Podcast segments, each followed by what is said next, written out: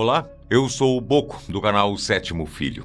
Você está assistindo História Americana, a mais nova série do canal Toledo Advogados Associados. Aqui você vai encontrar os principais capítulos da história americana, explicados de maneira prática e didática, criados especialmente para você que busca tirar a cidadania americana e precisa se preparar para o teste cívico, no qual terá que responder, em média, a 20 questões sobre a história dos Estados Unidos.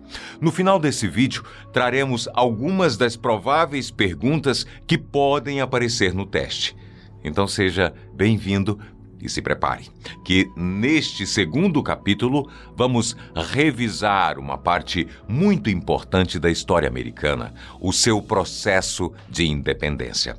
Segue comigo e vamos juntos à sua conquista na vida americana. História Americana Guia de Estudo para a Prova de Cidadania. Capítulo 2 A Independência dos Estados Unidos. O que vimos no último capítulo: A colonização dos Estados Unidos. No primeiro capítulo da série, História Americana, nós vimos como a Inglaterra iniciou o processo de colonização dos Estados Unidos. Naquele momento, as terras americanas não eram consideradas produtivas e, por haver pouco a se explorar comercialmente, a Inglaterra acabou enviando para lá aqueles que não eram considerados bem-vindos no solo inglês, como os calvinistas e os puritanos, novos grupos religiosos que não eram bem vistos aos olhos de uma sociedade majoritariamente católica cristã. Estes grupos, juntamente com outros renegados ou insatisfeitos, buscavam começar uma nova vida e, para isso, viram nessa nova terra recém-encontrada uma oportunidade. Chamados de colonos, esses povos se organizaram em 13 vilas distintas que ficaram conhecidas como as Treze Colônias. A partir disso, estabeleceu-se uma dinâmica de uma colonização de povoamento, no qual os colonos tinham certa liberdade administrativa sobre o território. Mas, como também vimos no último capítulo, a França, ao perceber que a Inglaterra, quanto coroa, tinha uma relação muito branda com sua colônia, enxergou a situação como uma possibilidade de requerer para si o solo americano. Se você não se lembra muito bem de nada disso, eu vou deixar o link do primeiro episódio aqui embaixo na descrição do vídeo. Mas é este o contexto que você precisa entender para agora compreender com clareza como foi que se passou o processo de independência dos Estados Unidos da América. O cenário era exatamente esse: uma terra extensa, agora recém-povoada principalmente por ingleses e grupos que procuravam uma nova oportunidade de vida. Nesse contexto, a França envia suas tropas para as 13 colônias e trava uma árdua batalha contra a Inglaterra, que se vê obrigada a igualmente enviar tropas para o local. Esse combate ficou conhecido historicamente como a Guerra dos Sete Anos. Nesse momento, grupos indígenas se uniram às tropas francesas com a intenção de igualmente se livrarem do domínio inglês. Já os colonos se unem à Inglaterra por acreditarem que precisavam defender a sua coroa. A guerra foi violenta e árdua, mas a Inglaterra, após os sete anos de batalha, saiu por fim vitoriosa. Acontece que este não foi o único conflito que o país se envolveu durante o século XVIII.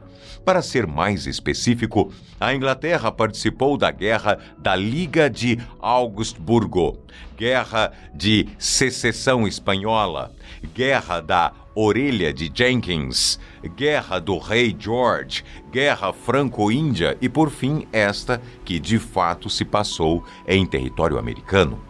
A Guerra dos Sete Anos. Essa conjuntura de conflitos e enfrentamentos naturalmente fez com que a Inglaterra, já no final do século, se encontrasse em dívidas e desfalques. Para além disso, a coroa inglesa percebeu que, caso mantivesse uma relação amistosa e branda com a sua colônia, poderia no futuro enfrentar novas invasões por parte de países europeus. Foi exatamente por esse motivo que eles decidiram mudar seu posicionamento em relação às 13 colônias. O primeiro passo para isso foi criar uma série de impostos a fim de recuperar-se financeiramente. Além de criar leis que atrelavam a colônia à Inglaterra financeiramente e politicamente. Alguns exemplos que podemos dar foi a Lei do Açúcar, Lei da Moeda, Lei do Selo e a Lei da Hospedagem, por exemplo, que determinava que os colonos deveriam abrigar e alimentar os soldados ingleses enviados pela coroa. Para além disso, a Inglaterra decidiu manter uma tropa permanente de soldados ingleses na região, que custava uma média de 400 mil libras ao ano, e tal fortuna era inteiramente sustentada pelos impostos recolhidos nas 13 colônias. Como você deve imaginar, os colonos, por sua vez, se sentiram pressionados e prejudicados por tais atos. E esse é o início e o contexto do que viria a ser o processo de independência. O grande estopim, por outro lado, aconteceu quando os ingleses decretaram a Lei do Chá, que determinava que os chás nas 13 colônias somente poderiam ser vendidos pela Companhia das Índias Orientais. A insatisfação com este novo decreto fez com que uma média de 150 colonos disfarçados de indígenas, invadissem o porto de Boston durante a madrugada e atirassem ao mar 340 caixas de chá de um navio inglês. Esse primeiro ato de revolta ficou conhecido popularmente como a Festa do Chá de Boston. A Inglaterra, meus amigos, respondeu à altura, criando ainda mais leis e decretos considerados abusivos. Eles fecharam o porto de Boston, por exemplo, até que os prejuízos fossem ressarcidos. Além disso, o direito dos colonos de se reunirem foi suspenso. Este grande estupim deixou claro para os colonos que havia uma grande divergência de interesses entre as 13 colônias e a coroa inglesa. Foi aí então que, de modo clandestino, foi organizado o primeiro Congresso Continental da Filadélfia. Neste congresso, representantes de cada colônia se reuniram para redigir um documento ao rei inglês declarando sua lealdade à coroa, mas pontuando e protestando contra as medidas, leis e decretos considerados abusivos. O rei, em contrapartida, como resposta ao documento, determinou que enviaria ainda mais soldados para a colônia. Surgiu então, nesse momento, a primeira onda de conflitos armados entre colonos e os soldados ingleses. Em seguida, foi realizado o Segundo Congresso Continental da Filadélfia que dessa vez determinou que não era mais possível manterem-se sob o domínio colonial inglês. Deste Congresso, elaborou-se a Declaração de Independência dos Estados Unidos, publicada no dia 4 de julho de 1776.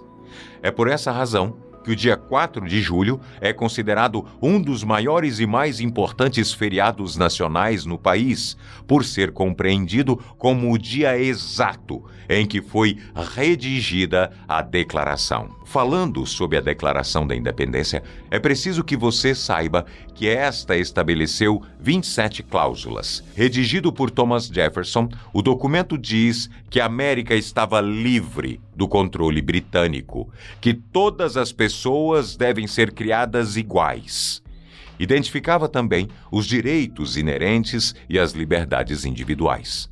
Em sua escrita original, o documento se inicia com a famosa frase em latim e pluribus unum, e literalmente significa fora de muitos um, ou todos nós tornamos um.